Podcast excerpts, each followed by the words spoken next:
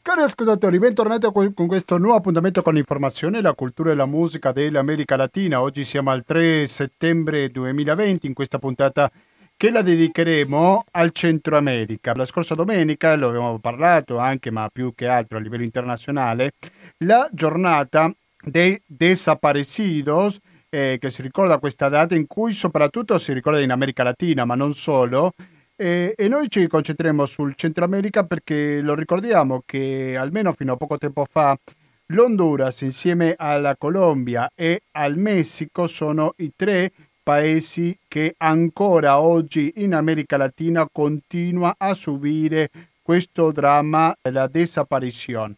Quindi questo è un grosso problema che proviamo a affrontare in Centro America soprattutto ed è per questo che con questa regione dell'America ci concentreremo fra pochissimi istanti e faremo il collegamento in diretta. Naturalmente che parleremo pure della questione del Covid, dove le cifre anche lì cambiano secondo il paese, anche l'atteggiamento tra i diversi paesi non è lo stesso. E va ricordato che quando il Covid colpisce un'economia in sviluppo precaria, questo colpisce di più che non in altri paesi per il semplice motivo che molta gente vive del lavoro in nero. A questa gente è difficile dirle resta a casa e non andare a lavorare. Quindi è una situazione che analizzeremo in profondità con il collegamento che fra pochi istanti faremo con Mesoamerica. Dunque, però, dicevo, Honduras, Messico e anche Colombia e qualche parola dobbiamo dire a proposito di quest'ultimo paese, perché ieri è stata pubblicata sul El Espectador di Colombia un articolo firmato da Claudia Julieta Duque, giornalista e nonché amica di Pacciola. È il caso che noi nel microfono in latinoamericano stiamo trattando sin dal primo giorno. Il 15 luglio lo hanno ucciso, tutte le informazioni vadano verso questa ipotesi e il 16 luglio, che era un giovedì, lo abbiamo trattato qua in microfoni in latinoamericano facendo un collegamento con Bogotà. Secondo l'articolo di Duque sull'Espectador ci sarebbe in mezzo la dimissione di un ministro della difesa.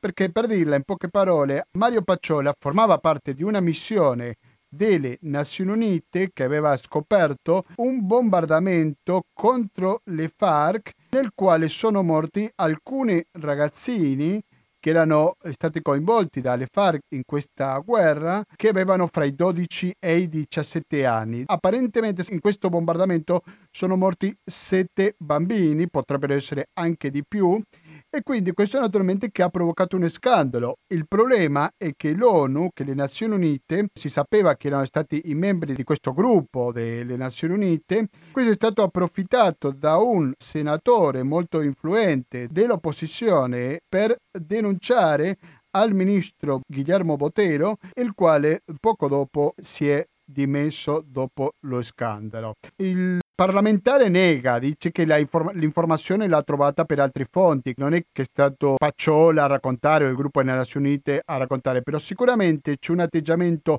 molto ma molto discutibile da parte delle Nazioni Unite perché prima che non ha saputo proteggere i membri che hanno portato avanti questa indagine, questa è una parte, ma anche perché ha avuto un atteggiamento dubbioso subito dopo la scoperta del corpo di Mario Pacciola, il quale, come dicevo poc'anzi, è stato trovato il 15 luglio, è passato mezz'ora, ben mezz'ora prima che il membro delle Nazioni Unite che è entrato nell'appartamento di Pacciola ha chiamato la polizia. E dunque la domanda un po' ovvia è cosa è successo in quella mezz'ora? Perché un funzionario delle Nazioni Unite ci ha messo mezz'ora per chiamare la polizia? Un intervistato ci raccontava che un po' prassi, come che prima si presume che è un suicidio dopo si fanno le diverse indagini. Dunque il discorso che hanno detto che era un suicidio, così ha detto la polizia colombiana, però sin dall'inizio si è saputo che non era un'ipotesi assai credibile. Poi c'è naturalmente la famiglia di Mario Pacciola che ha dei rappresentanti legali sia in Italia che anche in Colombia. Hanno trovato Maus, apparentemente insanguinato, sarebbe stato pulito. L'avvocato della famiglia Pacciola in Colombia ha detto che non sapeva niente, che non lo avevano informato su questo fatto. Si ricorda l'atteggiamento di paura, come non poteva essere altrimenti, da parte di Mario. Sapeva di essere in pericolo. Lo ricordo che lui aveva già comprato il biglietto per scappare, perché possiamo usare questo verbo, scappare dalla Colombia. Il 20 luglio il suo omicidio si è effettuato cinque giorni prima. Aveva un volo previsto da Bogotà fino a Parigi per poi rientrare nella sua Napoli. Anche a Napoli ci sono stati anche degli amici che hanno fatto diverse manifestazioni per chiedere giustizia per Mario Pacciola. Noi in un'altra trasmissione di Latinoamericano abbiamo fatto il collegamento con uno degli amici che ci ha raccontato anche chi era Mario Pacciola come persona, no? come famiglia. È un'indagine che va avanti, però ci sono molti punti oscuri. Parlando con diverse fonti colombiane, parlano che la versione di Claudia Julieta Duque, l'amica personale di Mario Pacciola, nonché giornalista, non sarebbe tanto vero perché passerebbe la responsabilità al governo colombiano, in particolare al suo ex ministro della difesa Guillermo Botero. Secondo questa fonte la responsabilità principale passa per le Nazioni Unite, che una cosa è chiara, ancora non hanno dato le spiegazioni sufficienti di come mai non ha saputo proteggere come dovuto un suo funzionario in una terra, in una zona che già si sapeva che era molto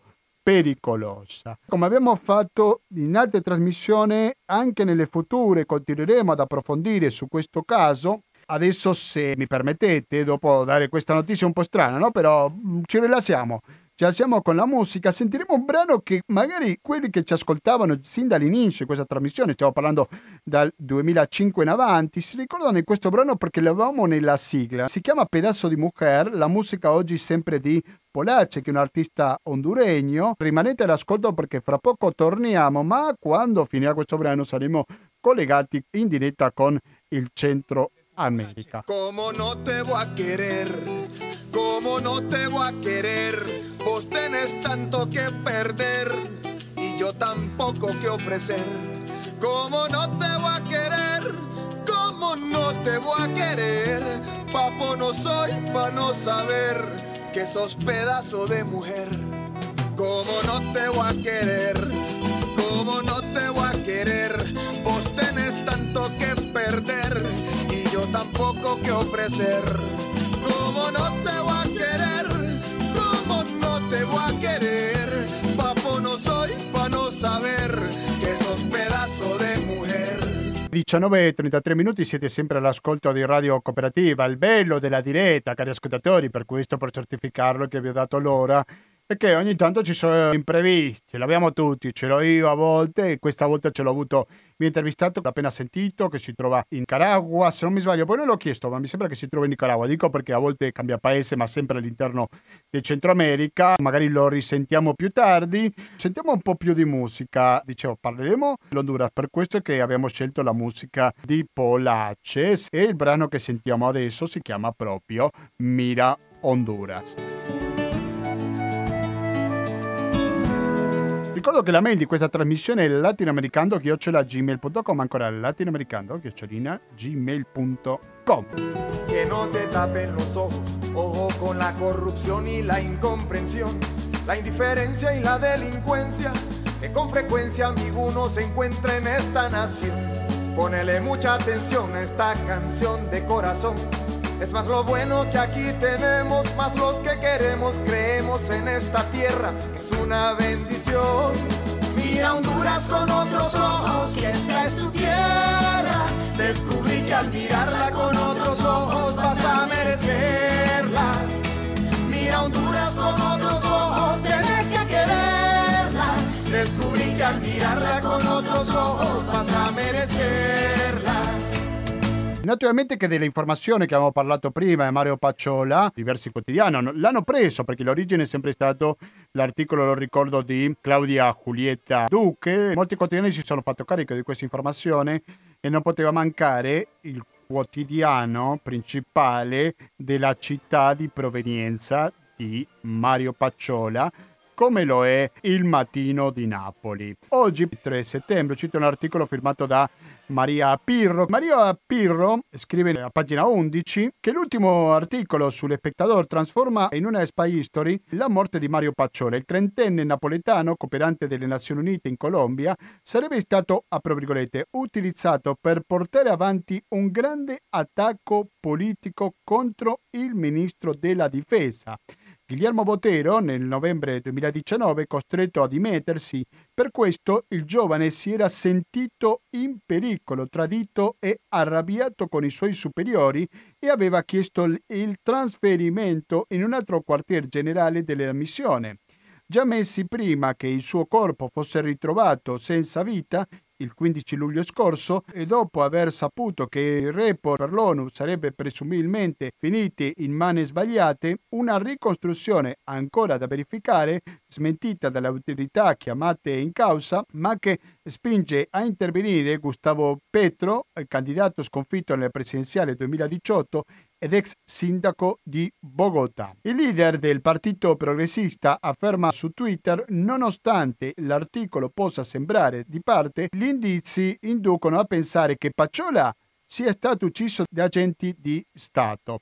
Secondo quanto riportato dal quotidiano, sempre nel novembre 2019 il giovane aveva chiesto di rimuovere alcuni dei suoi articoli in Francia e in Italia aveva cancellato le foto personali e di famiglia dai social network, aveva reso privato il suo account Facebook, oggi associato a un nickname, eh, aveva cambiato la password e aveva eliminato i cinguetti su Twitter. Twitter. A un amico aveva anche chiesto di eseguire il backup dei dati del suo computer e a diverse persone in Colombia aveva raccontato che lui, alcuni suoi colleghi della missione di verifica delle Nazioni Unite assegnata all'ufficio di San Vicente di Caguan, avevano subito attacchi informatici dopo lo scandalo che due settimane prima aveva portato alle dimissioni di Botero. In particolare, il trentenne, assieme ai suoi colleghi, aveva documentato il bombardamento contro il campo di Rogelio Bolívar Córdoba nel quartier Aguas Claras a San Vicente del Caguan. Un attentato avvenuto il 29 agosto 2019 che aveva causato la morte di sette ragazzine tra i 12 e i 17 anni reclutati dagli ex guerriglieri delle FARC. Le informazioni raccolte sarebbero state trasmesse al senatore Roy Barrera, scatenando il dibattito politico e le divisioni tra i funzionari ONU. C'è chi, scrive la giornalista Claudia Julieta Duque, aveva festeggiato la caduta del ministro e chi, prevedendo possibili ritorsioni da parte dei militari, si erano lamentato della fuga di notizie e dell'interruzione dei canali di comunicazione ufficiali con il governo. Interpellato dalla stessa cronista, Barreras ha negato di aver ricevuto materiale dalla missione e ha ribadito che le sue fonti erano ufficiali dell'esercito insoddisfatti delle azioni militari e delle violazioni dei diritti umani. Ieri il senatore ha aggiunto su Twitter falsità. Pacciola era tornato a Napoli il 23 novembre ed era ripartito il 27 dicembre per riprendere il lavoro a San Vicente di Caguan a inizio di gennaio, ma aveva richiesto il trasferimento e l'11 luglio scorso aveva informato la sua famiglia che si sentiva in pericolo. Lo stesso giorno, e un altro dettaglio rivelato dall'articolo, in una conversazione via chat con un caro amico, il trentenne aveva scritto in italiano Voglio dimenticare per sempre la Colombia. Non è più sicura per me. Non voglio né più mettere piedi in questo paese né restare all'ONU. Non fa per me. Ho chiesto il trasferimento molto tempo fa e non me l'hanno dato. Voglio una nuova vita, lontano da tutto. Anche al mattino alcuni amici hanno confermato che lui avrebbe già da tempo voluto lasciare il Sud America e usava poco i social network da novembre 2019 con più discrezioni. La fuga di notizie non sarebbe avvenuta solo in una occasione. Ma c'è anche un altro dettaglio rivelato nell'articolo è legato al ritrovamento del mouse di Pacciola nella sede ONU di Bogotà, apro virgolette, sottratto assieme ad altri effetti personali il 16 luglio, il giorno dopo la morte del cooperante, quando gli stessi funzionari avevano ripulito l'appartamento dove era stato trovato il corpo senza vita e ipotizzando il suicidio. Ciò che finora non si sapeva è che un test tecnico effettuato dagli inquirenti ha dimostrato che nel mouse era impregnato di sangue, ma era stato comunque rimosso dalla casa. Di questo non era stato informato nemmeno Germano Romero, l'avvocato della famiglia Pacciola in Colombia. Intanto Antonio Gutierrez, segretario generale delle Nazioni Unite, dichiara che a tutti i livelli hanno collaborato pienamente all'indagine delle autorità italiane e i contatti proseguono. Questo quanto afferma Antonio Gutierrez, però non sappiamo quanto credibile è il segretario generale delle Nazioni Unite dal momento che l'ONU ha sicuramente una grossa responsabilità. Lo ricordiamo che Pacciola quando sapeva che era in pericolo si era comunicato con il capo di sicurezza della missione delle Nazioni Unite in quella zona della Colombia e la sicurezza richiesta da Mario Pacciola non c'è stata. Dunque, mentre vi stavo leggendo questo articolo che, che, è stato pubblicato oggi, lo ripeto, a pagina 11 del Mattino di Napoli, mi è arrivato il messaggio dell'ospite che avevamo in programma. Adesso subito lo chiamiamo così. Andiamo in Centro America, come avevamo promesso prima, cari spettatori. Ando acabado, medio golpeado de tanto guaro, encachimbado de andar siempre le por enculado. Cachuda, ya días no me harto. Conviene el bote porque la chepa me había choteado. No tengo chamba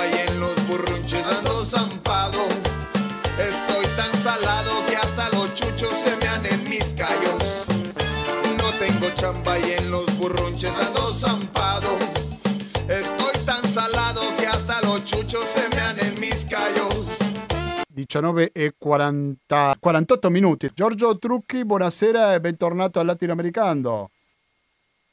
Ciao, ciao, ciao a tutti e a tutte. Grazie mille per la tua solita disponibilità, anche se da un po' che non sentiamo a Giorgio Trucchi, però per chi da tempo sente il Latinoamericano sa che è una voce storica di questa trasmissione, perché da sempre che ogni tanto lo disturbiamo per chiedergli informazione che riguarda naturalmente Centro America, che riguarda l'Honduras, che riguarda anche Berta Cáceres, riguarda diversi argomenti sempre con il Centro America al centro dello sguardo. Giorgio Trucchi, tu adesso ti trovi a Managua, giusto? Sì, eh, sì, ecco, sì, vuoi, vuoi raccontarci un po' la situazione del Covid? Mi sembra che non ti puoi spostare più di tanto, giusto? Io sono rimasto sempre per lavoro in Honduras fino al 4 marzo, e no, per, scusi, fino al 10 marzo, e poi sono entrato in Nicaragua, ho già una serie di altri impegni in altri paesi e praticamente dal 15, tra il 15 e il 17 marzo un po' tutti i paesi del Centro America hanno, sono entrati in lockdown, hanno chiuso frontiere e quindi praticamente è dal 10 marzo che non mi posso muovere eh, dal Nicaragua. Il lavoro tanta gente facendo quindi da casa con le varie piattaforme. Giorgio, e... scusami se ti interrompo, però non ti sentiamo benissimo. Ti posso richiamare attraverso l'altra piattaforma che mi hai offerto prima di intervenire? Per prima sì. ti sentivo, sì, sì, ti sentivo benissimo, adesso un po' meno. Sentiamo qualche secondo di musica e subito dopo riprendiamo la comunicazione con Giorgio Trucchi, questo collegamento con Managua.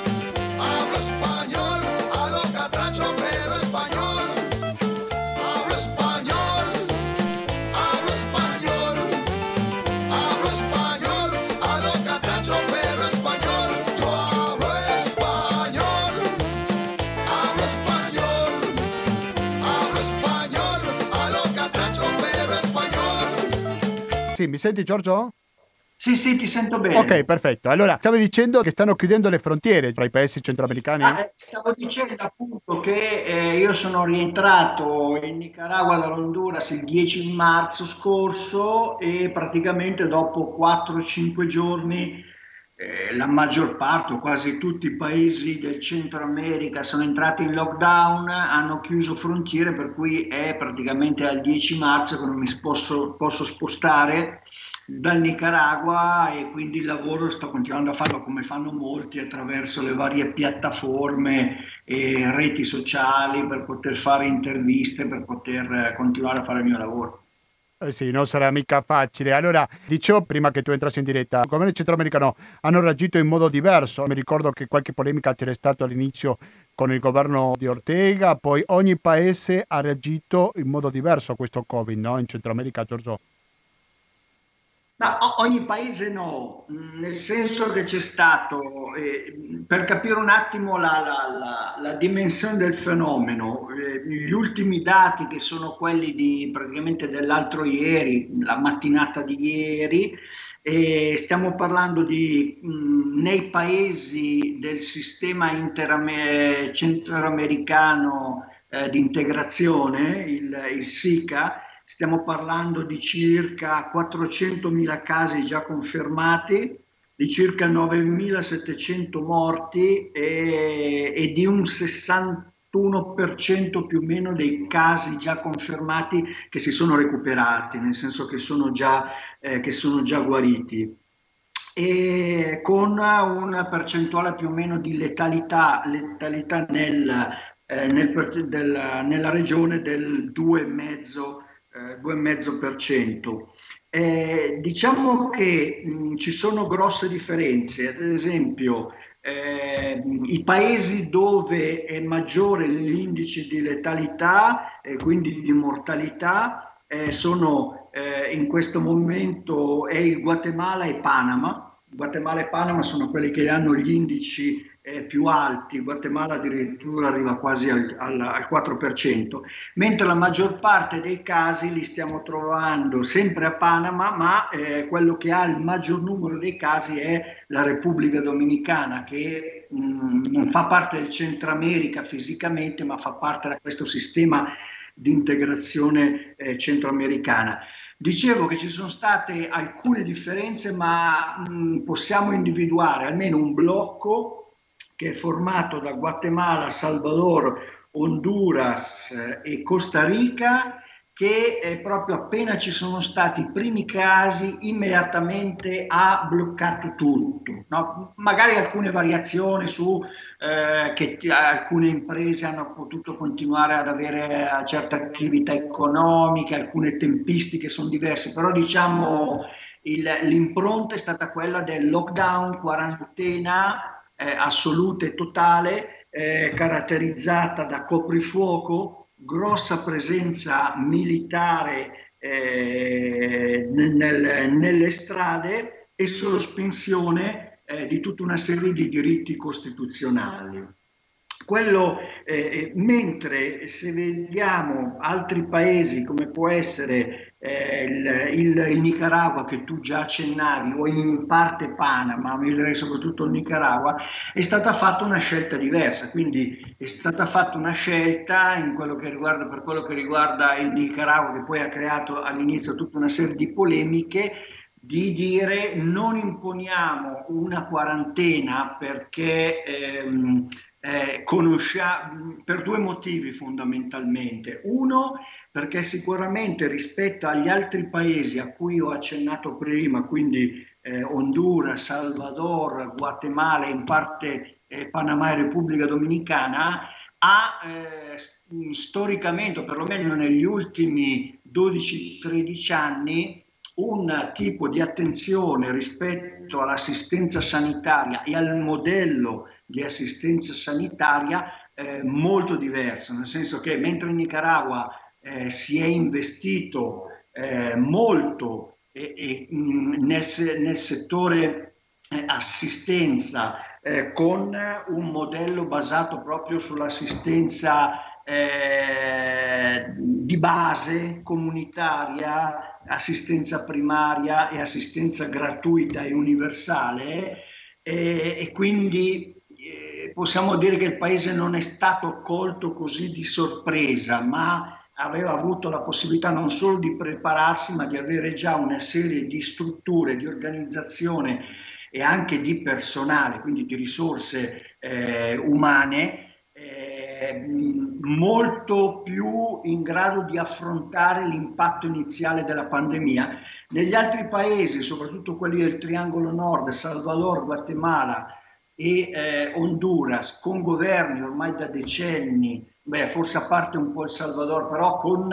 una, un modello eh, di eh, neoliberista che ha portato via via a una, a una sempre più forte privatizzazione e de, di tutto quello che sono eh, il, i bisogni primari, i bisogni basici eh, della, della, popolazione, che sì l'impatto invece l'ha subito in modo molto forte perché le strutture eh, non erano assolutamente pronte, tutta la struttura sanitaria, per affrontare una pandemia come questa. E quindi ha dovuto, c'è stato un corri-corri a eh, uno cercare di recuperare più fondi possibili. Infatti abbiamo questi paesi del triangolo nord, soprattutto a cui accennavo prima, che si sono indebitati eh, fino all'inverosimile, stiamo parlando di eh, fra tutti i tre paesi almeno tra i 2.500 e 3.000 milioni di dollari l'uno eh, per poter eh, reggere questo impatto, cercare di reggere no? questo, questo, impatto, questo, questo, impatto e quindi eh, chiaramente mh, la situazione è stata ed è ancora molto più simile a quello che è successo in altri paesi, quindi eh, strutture al collasso, eh, personale non preparato e quindi con pochi eh, strumenti a disposizione per affrontare eh, il lavoro che, che doveva fare e a questo si aggiunge una cosa che invece non ha fatto il Nicaragua, come dicevo prima, cioè di popolazioni in generale in Centro America, la cui massa, diciamo, eh, la, la, la, la, massa di gente eh, apta al, al lavoro eh, che per un, tra un 65 e 70% è tutta gente eh, che lavora o nell'informalità o comunque, come dicono qua, per conta propria, quindi non hanno un lavoro sicuro con garanzie e con contratto. Quindi vuol dire gente che o lavora o muore di fame. Quindi quando tu da una parte indebiti totalmente il paese, chiudi tutto e impedisci anche a questa gente eh, di poter cercare comunque di sbarcare il lunario, ma per poter veramente sopravvivere, succede quello che è successo nella maggior parte dei paesi centroamericani dove poi ci sono state rivolte e quindi le rivolte eh, sono, hanno visto poi l'intervento di una maggiore eh, di una maggiore militarizzazione, scontri, criminalizzazione e repressione. Sì. In Nicaragua, come dicevo prima, il fatto è questo, da una parte ha un sistema sanitario che era pronto, ma anche dall'altro la coscienza che era impossibile decretare un lockdown totale perché avrebbe eh, generato un'insurrezione popolare. Quindi mm. è come che hanno cercato di eh, eh, mantenere un certo equilibrio fa attenzione assoluta a quello che era la pandemia, però allo stesso tempo non limitare alla gente la possibilità di cercare comunque come continuare eh, a vivere, andare avanti a fare il proprio lavoro. Certamente, allora siamo in collegamento con Giorgio Trucchi, giornalista, si trova a Managua, l'ultima volta che avevamo sentito Giorgio era i primi di marzo, si ricordava un nuovo anniversario dell'omicidio di Berta Caceres. Dunque, come nel sistema sanitario, prima, cioè il 5 marzo, l'ultima volta che ci siamo sentiti, quando questa pandemia era all'inizio, e come lo è adesso, si è cambiato qualcosa nel sistema? Dove tu dici? No, nei, paesi, nei diversi paesi centroamericani. Mi rendo conto che la risposta può essere molteplice, no? perché ogni paese magari non è una situazione uguale all'altro, no? però non so se può fare un panorama del sistema sanitario in quella regione. Sì, è un po' quello che dicevo prima. Eh, quello che era prima quello e quello che... che... è oggi, diciamo, in confronto. Esatto. Eh, allora, nei paesi, come, come, dicevo prima, nei paesi del triangolo nord, quindi ripetiamo, eh, Salvador, Honduras, Guatemala, ma anche in, eh, molto succede anche in, eh, a Panama, ehm, sono paesi che vengono da una situazione di abbandono o semi-abbandono. Nel Salvador ci sono stati eh, i governi dell'ex eh, movimento guerrigliero Farabundo Martì dove hanno sicuramente migliorato la situazione, ma eh, in quei paesi dove per decenni e decenni eh, la logica è stata quella della concentrazione del potere e la ricchezza in poche mani, abbandono dello Stato sociale tutti quelli che sono i servizi pubblici, è chiaro che una situazione così non la risolvi con 7, 8, 9 anni di governo, ci vogliono altre decine di anni. Per cui in questi paesi sono, eh, sono, hanno subito questo impatto enorme, hanno cercato di mh, eh, affrontare, come dicevo prima, con l'indebitamento pubblico e quindi sia interno, con approvazione che fondi interni, ma soprattutto con eh, contrattazione di debito pubblico attraverso emissioni di titoli sul, eh, sul mercato internazionale o prestiti da organismi finanziari, eh, finanziari in, internazionali e eh, però questo chiaramente ha, eh, ha risolto solo in parte la situazione per cui attualmente nei paesi eh, di, eh, che menzionavo la situazione è ancora drammatica. Non è un caso che il paese dove c'è il più alto indice di mortalità è il, il, è il Guatemala, uno di questi tre, eh, uno di questi tre paesi. E, eh, e, a questo poi bisogna aggiungere altri fenomeni che sono endemici in, in Centro America, cioè alla, all'abbandono della, alla, alla sanità e all'indebitamento si aggiungono poi i casi della corruzione. Eh, non è un caso che sia in Salvador che in Guatemala che in Honduras che a Panama ci sono già vari, molti casi di corruzioni legate al malaffare, alla collusione dello Stato col crimine organizzato e eh, in Guatemala addirittura il ministro della sanità si è dovuto, si è dovuto dimettere e in Honduras c'è già uno scandalo milionario nel, eh, nella corruzione eh, per l'acquisto eh, di ospedali da campo che sono stati acquistati per milioni di dollari e nessuno li ha mai visti. Per cui a una situazione già difficile di partenza per il modello di paese, per il modello economico che, in, che, è stato impostato in questi paesi, c'è il fenomeno anche della corruzione, ma c'è anche un fenomeno grosso della militarizzazione del territorio. Eh. Uno degli altri fenomeni che stiamo vedendo in questi paesi è proprio che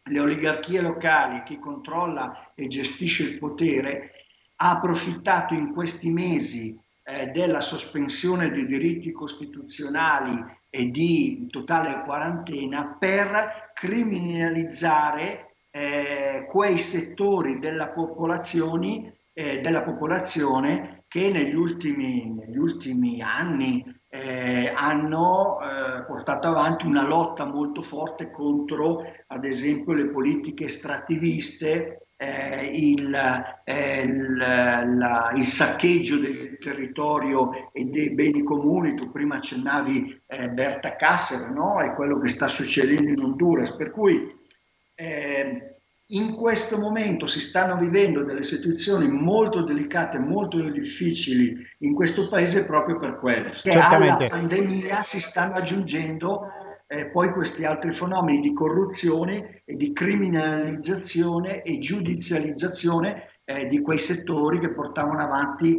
lotte sociali, tra cui popolazioni indigene e, e movimenti contadini e movimenti sindacali e movimenti popolari. Certamente, scusa se interrompo Giorgio, però dobbiamo andare avanti velocemente perché non abbiamo molto tempo a disposizione, però prima di iniziare questa intervista dico, beh, parlerò con Giorgio di due argomenti completamente diversi, però un po' qualche accenno c'è. Mi sto riferendo che l'altro argomento che volevo parlare con te Giorgio è la questione dei desaparecidos. Lo scorso 30 agosto si è compiuto una giornata dei desaparecidos, cioè degli scomparsi e ricordavo prima all'ascoltatore che un tempo, dimmi se è ancora così, c'erano in America Latina soltanto tre paesi in cui c'erano ancora oggi desaparecidos, quindi la Colombia, l'Honduras e il Messico.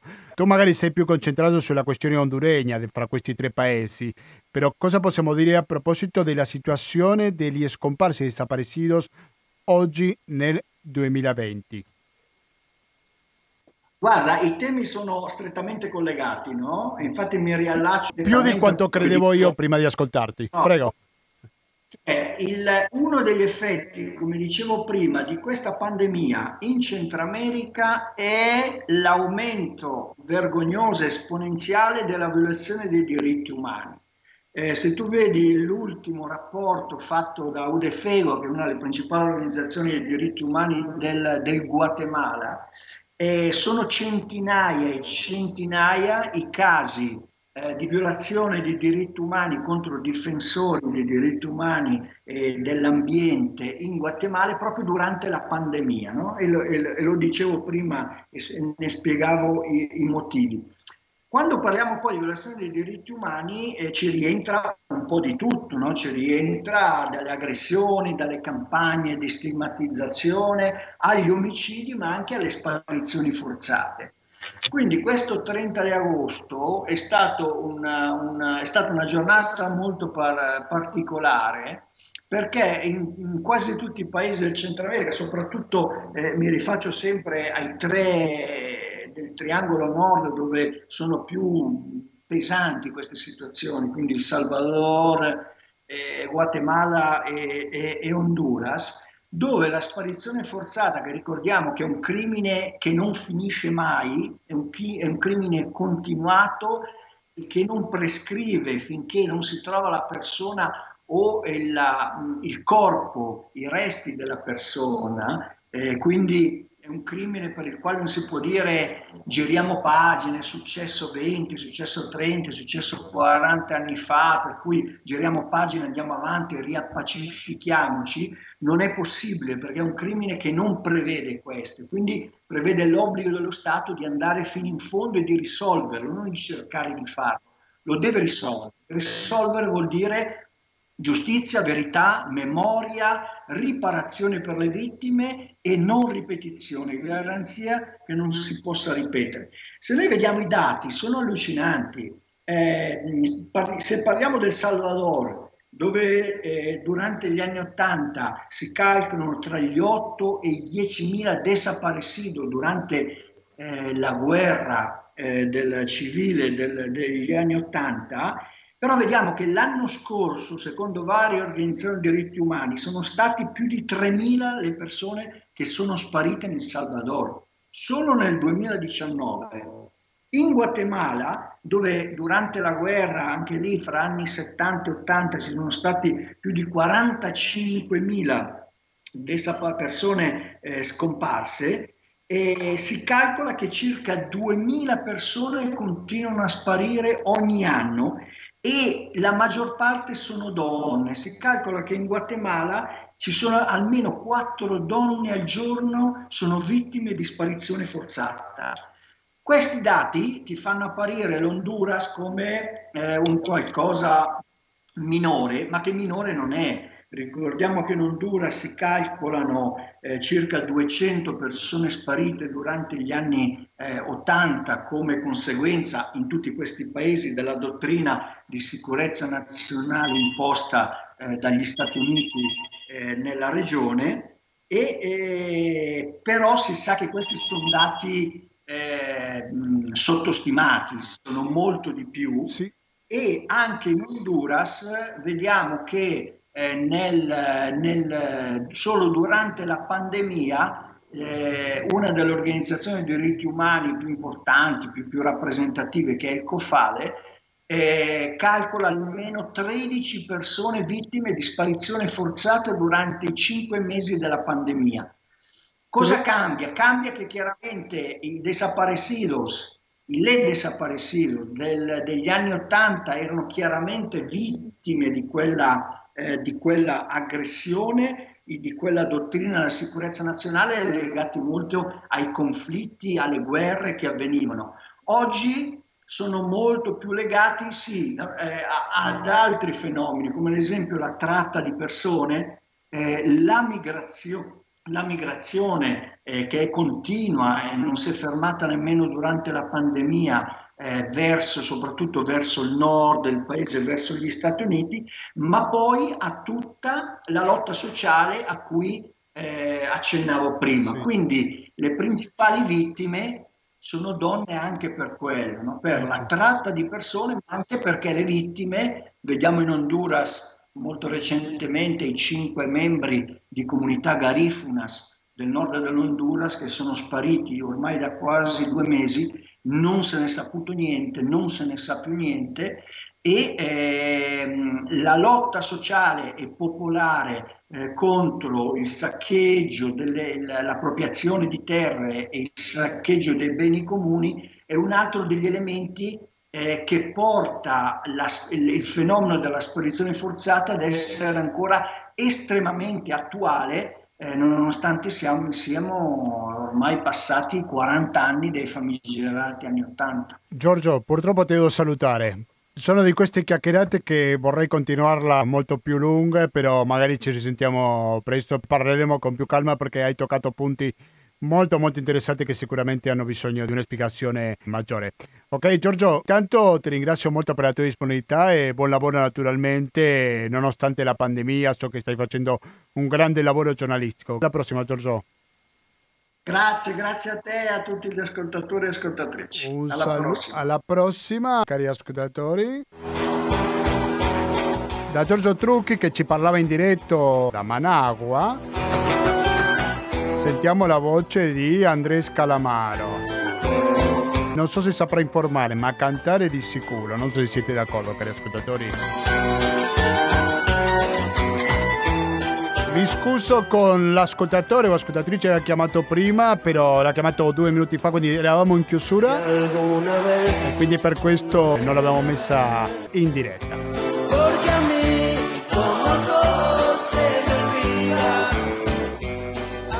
Porque a mí todo se me olvida, dice tutto lo dimentico, dice Andrea Calamaro. Non dimenticatevi voi, cari ascoltatori, del conto corrente postale di Radio Cooperativa che è il 120 82 301 naturalmente intestato a Cooperativa, Informazione e Cultura, via Antonio da Tempo numero 2, il KP 35 131 Padova.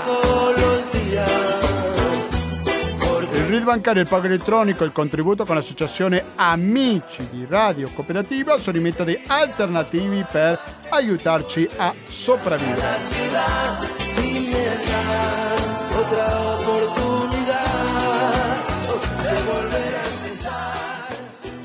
Noi adesso andiamo via, però voi continuate l'ascolto della cooperativa perché fra pochi minuti ci sarà una nuova replica di Economia e Società che va avanti dalle 20.20 fino alle 21.50 e dopo dalle 22 fino alla mezzanotte sarà il momento di ascoltare Internotte.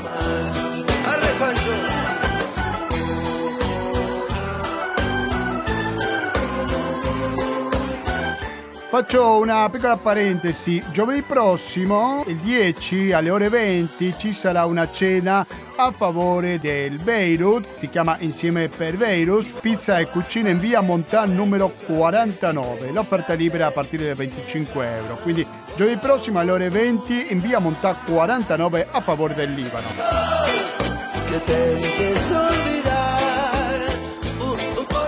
Quindi basta, da Gustavo Clau non mi resta più che salutarvi e noi ci risentiamo lunedì prossimo con la rassegna stampa della cooperativa o giovedì prossimo alle ore 19.10 in quello che sarà la puntata 743 di Latinoamericano.